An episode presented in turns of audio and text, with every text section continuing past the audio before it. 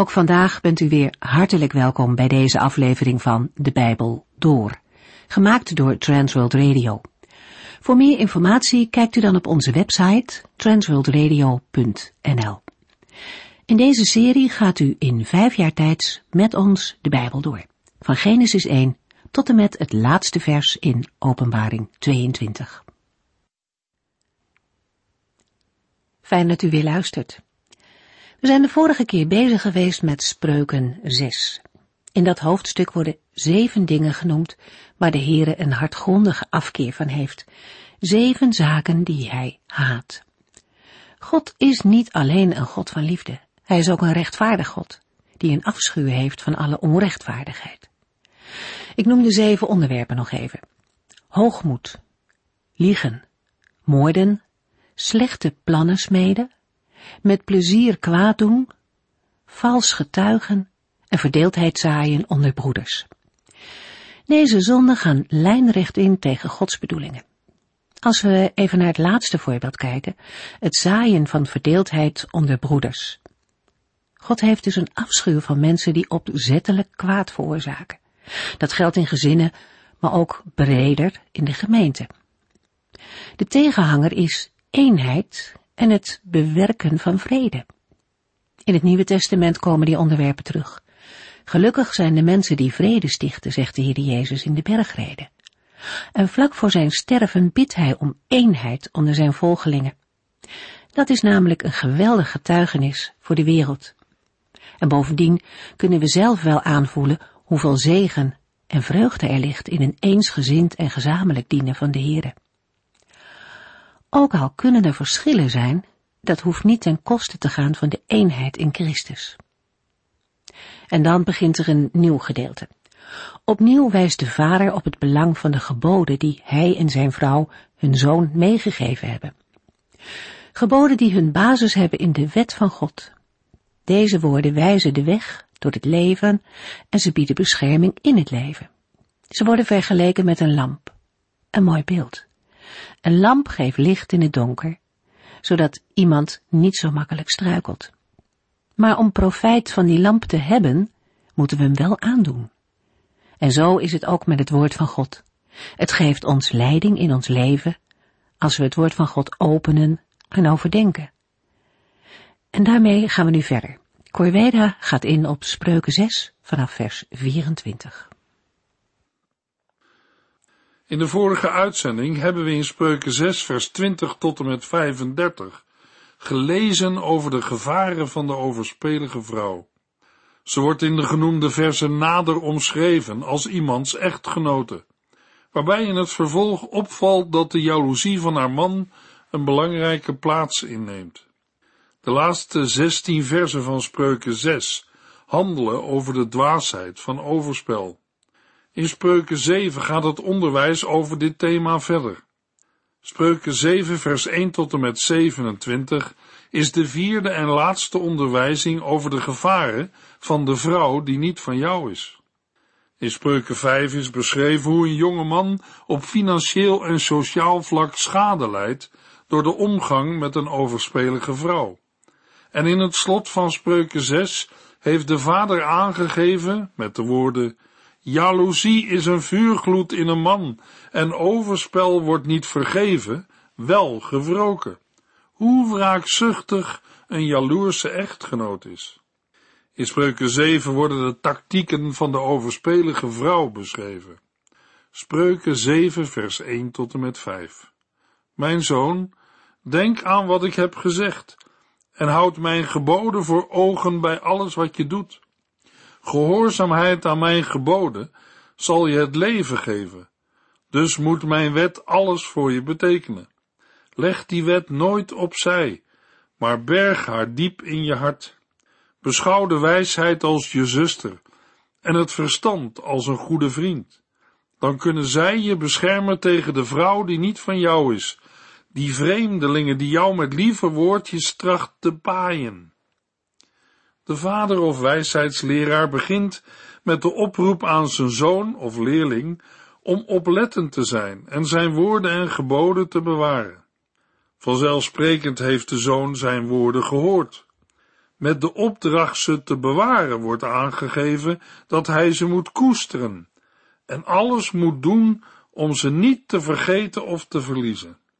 In vers 2 worden woorden uit vers 1 herhaald. Als de zoon die geboden bewaart, zal hij leven.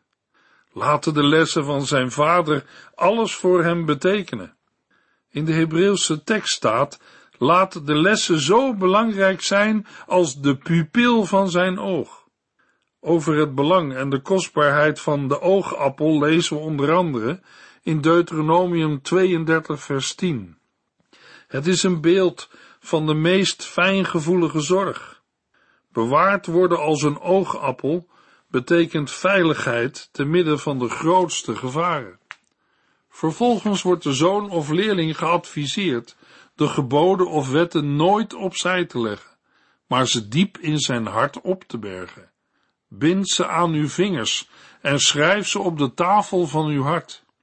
De zoon moet de geboden van zijn vader bewaren als sieraden aan zijn vinger of om zijn hals. Niet beschreven op tabletten van klei of in steen gegraveerd, maar als levend bezit in het hart bewaard. In de Torah komen op dezelfde manier geformuleerde opdrachten naar voren.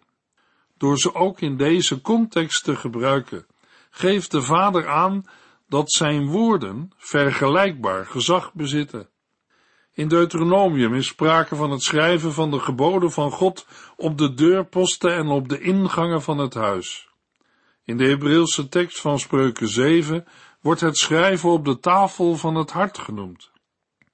Daarmee wordt aangegeven dat de zoon zich de geboden van zijn vader helemaal eigen moet maken. In Spreuken 7 vers 4 roept de vader zijn zoon op zich te richten op de wijsheid. Daarbij wordt de wijsheid voorgesteld als een persoon. De zoon of leerling moet de wijsheid beschouwen als zijn zuster, waarmee wordt gezegd dat ze hem zeer na is. Tegelijk krijgt de zoon het advies met verstand te leven als met een verwante of een goede vriend. Na deze aanbevelingen komt de vader in vers 5 tot zijn concrete boodschap. Dan kunnen zij je beschermen tegen die vrouw die niet van jou is, die vreemdelingen, die jou met lieve woordjes tracht te paaien. In het gedeelte dat volgt, laat de vader concreet zien hoe riskant de omgang is met een vrouw die niet van jou is. Spreuken 7 vers 6 tot en met 9. Ik keek uit mijn raam, door mijn tralievenster, en zag, terwijl ik mijn ogen langs de onverstandige liet gaan, een jongen die erg dom bezig was. Hij liep over straat, naderde haar woning en liep er naartoe. Het schemerde, het was bijna nacht. In de versen 6 tot en met 23 worden de tactieken beschreven van de vrouw die niet van jou is. Vanaf vers 6 begint een beschrijving van een jongen die in zijn argeloosheid rondloopt en die erg dom bezig is. De vader vertelt over een bepaald moment dat hij uit het raam van zijn huis door een luchtgat naar beneden keek. Hij nam onder de onverstandige en argelozen een jonge man waar die erg dom bezig was. De woorden die voor deze jonge man gebruikt worden, komen ook voor in Spreuken 6 vers 32 en 10 vers 13. Daarbij gaat het om iemand die niet het juiste verlangen heeft en ook niet het goede onderscheidingsvermogen. De jongen loopt over straat en komt bij de woning waar een verkeerde vrouw woont. Onervaren als hij is, gaat de jonge man naar haar toe, terwijl hij waarschijnlijk onvoldoende beseft welk gevaar hij loopt. In de uitleg van Spreuken 5, vers 5 en 6 bleek dat de verkeerde vrouw willens en wetens haar eigen leven en dat van haar minnaar te gronde richt. De jonge man die zij verleidt is echter onwetend. Op grond van de overeenkomsten kunnen we aannemen dat de jonge man hier niets vermoedend door de straten liep. Zijn vader had de jongen onderwijs gegeven met een duidelijk doel. Het was de bedoeling dat hij zich op ieder moment van zijn leven zou richten op Gods eer en op de woorden van wijsheid. Maar dat gebeurde hier niet. Daarmee kan de jongen worden verweten dat zijn gang niet overeenkomstig het onderwijs van zijn vader was. In vers 9 volgt de informatie over het tijdstip waarop de jongen in de omgeving van haar woning kwam. In de schemering, tegen de avond, ten tijde dat het bijna nacht was. Spreuken 7 vers 10 tot en met 14. Een vrouw kwam hem tegemoet, gekleed zoals bij haar beroep paste, doortrapt en op haar hoede. Ze was ongezeggelijk en losbandig en verbleef maar zelden in haar eigen huis. Soms liep ze door de stad, soms hing ze op een straathoek rond. Ze vloog hem om de hals, kuste hem en zei met een stalen gezicht: Ik had beloofd dankoffers te brengen en vandaag ben ik mijn belofte nagekomen. Na de beschrijving van de onverstandige en argeloze jonge man volgt in de versen 10 tot en met 12 een omschrijving van de verkeerde vrouw. De vader vertelt dat een vrouw, gehuld in hoerenkledij en boos van hart, hem tegemoet kwam. De gebruikte woorden geven aan dat alles in de vrouw erop gericht is haar doel te bereiken. De woorden illustreren het tegenovergestelde van de jonge man die geen doel heeft. Hij is argeloos. Om te krijgen wat ze wil, heeft de vrouw een bepaalde intuïtie ontwikkeld. Het is het omgekeerde van wat er met een wijs mens gebeurt. Een wijze heeft inzicht en doorzicht ontwikkeld, waarmee hij goede dingen kan doen. En wie listig van hart is, heeft eigenschappen ontwikkeld om negatieve zaken te bereiken. De vrouw is ongedurig en losbandig. Haar voeten blijven niet in haar eigen huis. Nu eens is ze op straat, dan is ze weer op de pleinen, en bij elke straathoek loert ze rond. Deze vrouw jaagt rusteloos op haar prooi en neemt niet de tijd om haar huishouding op te bouwen. In vers 13 beschrijft de vader de ontmoeting van de vrouw met de argeloze en onverstandige jonge man. Ze grijpt hem vast, kust hem en spreekt hem aan met een stalen gezicht. In het Hebreeuws staat, ze laat haar gezicht sterk zijn, wat neerkomt op een brutaal gezicht. Ze zet een onbeschaamd gezicht en straalt uit dat ze haar kwade voornemens wil doorzetten. In de versen 14 tot en met 20 spreekt de vrouw tot de jongen en probeert ze hem te verleiden. Ze zegt dat ze dank of slachtoffers moest brengen en dat ze juist die dag haar geloften heeft vervuld. Bij een dank of slachtoffer komen de nieren, de leverkwap en de vette delen van het offerdier toe aan de heren en worden ze verbrand. De rest van het offerdier is voor de priester en de offeraar. In Leviticus 7, waar sprake is van het brengen van een gelofteoffer, staat dat de offeraar het vlees dat hem toekomt binnen twee dagen moet consumeren. De overspelige vrouw die offers zou hebben gebracht, nodigt de jongen uit deel te nemen aan een dergelijke maaltijd. Spreuken 7 vers 15 Daarom was ik op zoek naar jou, en, gelukkig, ik heb je gevonden. De vrouw geeft aan dat ze naar de jongen op zoek was, en dat ze hem nu heeft gevonden. Spreuken 7 vers 16 tot en met 20 Ik heb de mooiste zachte tapijten op mijn bed gelegd. Een prachtig bewerkt bed heb ik met het fijnste Egyptische linnen. En daar overheen heb ik meren, aloë en kaneel gesprenkeld. Dus laten we elkaar beminnen, het hoofd op hol jagen, de hele nacht en met plezier de liefde bedrijven. Mijn man is niet thuis en komt voorlopig ook niet terug. Hij heeft flink wat geld meegenomen en zei mij dat het nog wel even duurde voor hij weer thuis kwam. Nadat de verraderlijke dame zich heeft voorgedaan als iemand die haar godsdienstige plichten nakomt, geeft ze de argeloze jonge man het gevoel dat hij een bijzondere positie inneemt. Nadat ze zijn ego heeft gestreeld, speelt ze in op zijn seksuele verlangens. Ze doet dit op een subtiele manier door eerst te spreken over haar bed dat ze heeft bedekt met mooie en zachte tapijten. Ze omschrijft de tapijt als prachtig bewerkt en van het fijnste Egyptische linnen. Het linnen uit Egypte was van bijzondere kwaliteit en werd ook gebruikt om mummies in te wikkelen. In vers 17 vertelt de vrouw de jongen dat ze haar bed heeft besprenkeld met meren, aloe en kaneel. Meren is een uit Arabië afkomstige aromatische hars. Mirre werd als parfum gebruikt bij een bruiloft en was een geliefde geurstof. Aloe werd bereid uit de schors van een vooral in India voorkomende boom. Van deze boom bestaan ongeveer twintig verschillende soorten. Kaneel is afkomstig van de binnenbast van de scheuten van een kaneelboom. Via allerlei handelswegen werd kaneel geïmporteerd uit Sri Lanka.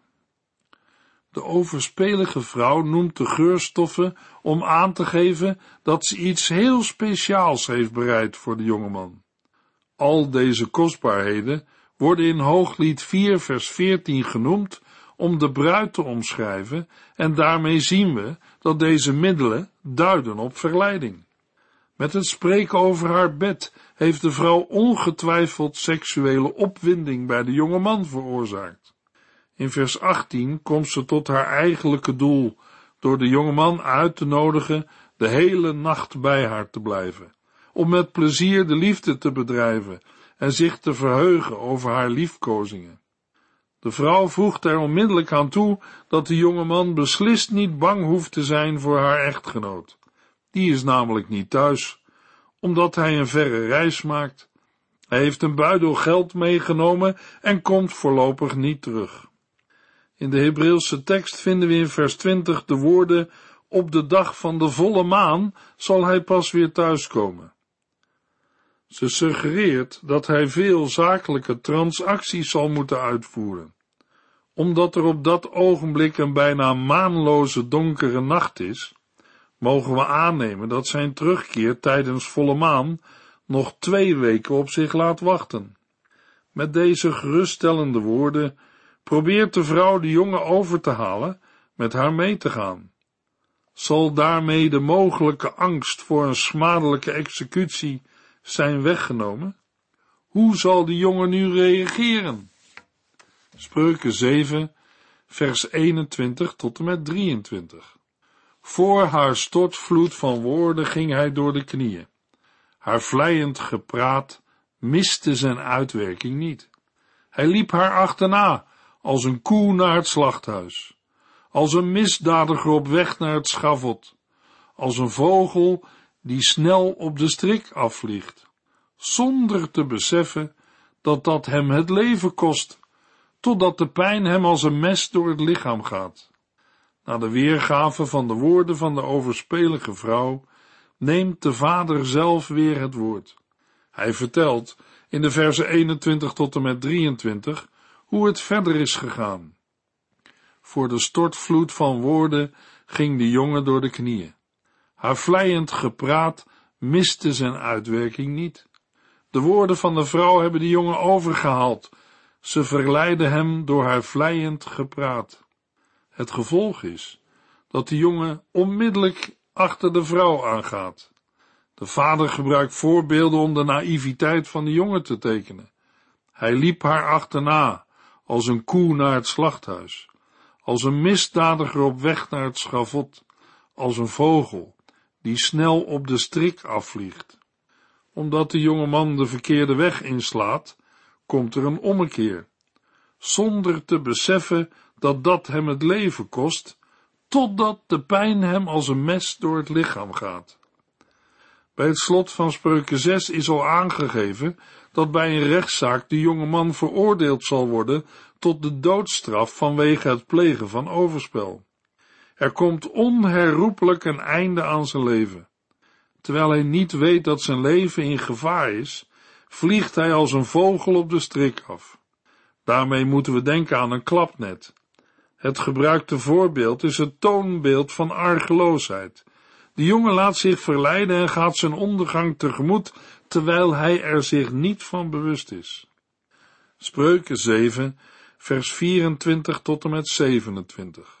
Wel, kinderen, luister naar mij. Laat je hart niet afdwalen naar haar levenswijze. Zet geen voet op de weg die zij volgt, want ze heeft al heel wat gewonden neergeslagen en de lijst van haar slachtoffers is lang. Haar huis leidt rechtstreeks naar de dood. In de afsluitende zinnen richt de vader zich als wijsheidsleraar in meer algemene zin tot zijn kinderen. Hij roept hen op naar hem te luisteren. Nu zijn kinderen zo'n indringende geschiedenis hebben gehoord over de gevaren van overspel, worden ze opgeroepen hun hart niet te laten afdwalen naar de levenswijze van de overspelige vrouw. Zet geen voet op de weg die zij volgt. De reden waarom zij dat moeten doen, wordt in vers 26 gegeven. Want zij heeft al heel wat gewonden neergeslagen, en de lijst van haar slachtoffers is lang. Met deze woorden wordt een beeld van een vrouw gepresenteerd die in haar eentje veel mannen heeft neergeslagen op het slagveld. Zonder te beweren dat hier op verborgen wijze sprake is van Oosterse godinnen, is het wel opmerkelijk dat er verschillende Oosterse godinnen zijn met een dubbelfunctie, godin van de liefde en van de oorlog. In de afsluiting van Spreuken 7 is er overeenkomst tussen de overspelige vrouw en vrouwendwaasheid. De wegen van beide dalen af naar het rijk van de dood. Wie zich met haar inlaat, wacht onherroepelijk de dood. Hiermee stelt de vader of de wijsheidsleraar zijn kinderen voor een keuze tussen leven en dood. In dat opzicht doet de oproep denken aan een soortgelijke tekst uit Deuteronomium 30, waarin de Israëlieten dezelfde keuze moeten maken. We lezen in Deuteronomium 30, vers 15 en 16: Luister, vandaag heb ik, Mozes, u de keus gegeven tussen leven en dood, geluk en ellende. Ik heb u vandaag opdracht gegeven de Heer uw God lief te hebben, zijn paden te volgen en zijn wetten na te leven. En in vers 19 en 20, Hemel en aarde zijn mijn getuigen, dat ik u vandaag de keuze heb gegeven tussen leven en dood, zegen en vloek. Kies dan toch het leven, zodat u en uw kinderen mogen leven. Kies voor het liefhebben en gehoorzamen van de Heere, uw God. Houd u aan Hem vast, want dat is uw leven. Luisteraar, gaan wij luisteren naar de waarschuwingen uit Deuteronomium 30 en Spreuken 7? Ook vanuit het Nieuwe Testament kunnen wij de oproep doen: houd u aan Hem vast, want dat is uw leven. Tot slot nog een kanttekening bij Spreuken 7. Bij oppervlakkige lezing van Spreuken 7 kan de indruk ontstaan dat de rol van de vrouw compleet slecht is en dat de argeloze jonge man het slachtoffer is. Het negatieve gevolg van een dergelijke gedachte kan zijn dat de vrouw tot een symbool van het kwade wordt.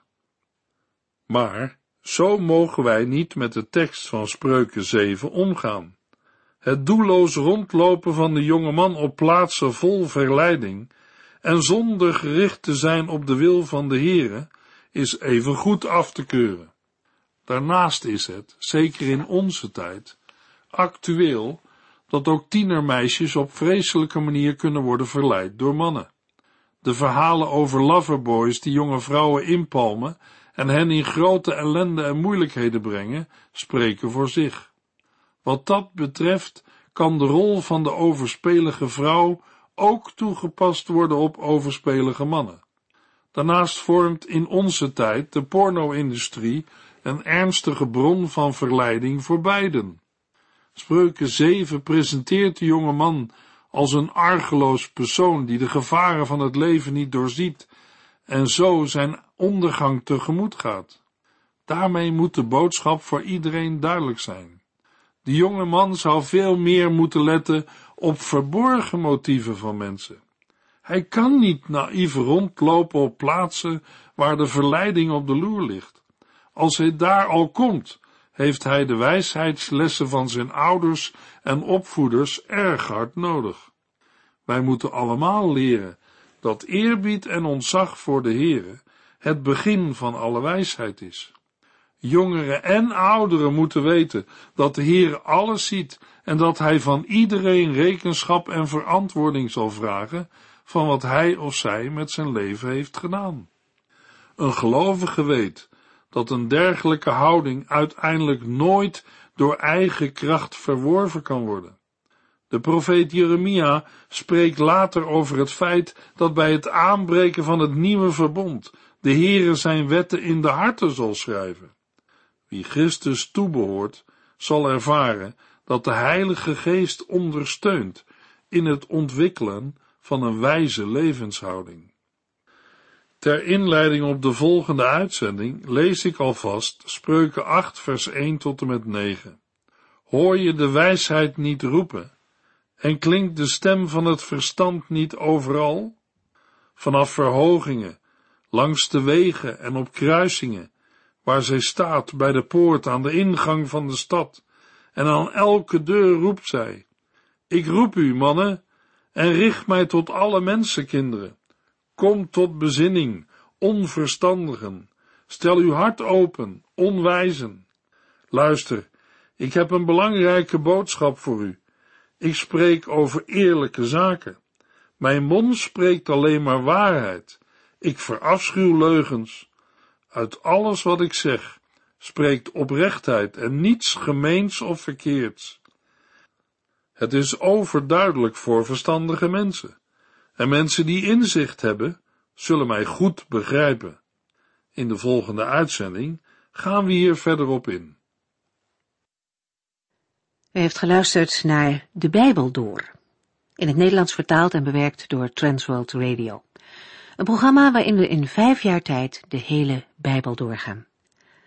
Als u wilt reageren op deze uitzending of u heeft vragen, dan kunt u contact met ons opnemen.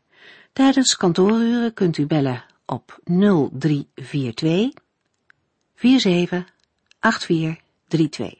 0342 478432. Ook kunt u een e-mail sturen naar de en natuurlijk kunt u ook via de post ons bereiken.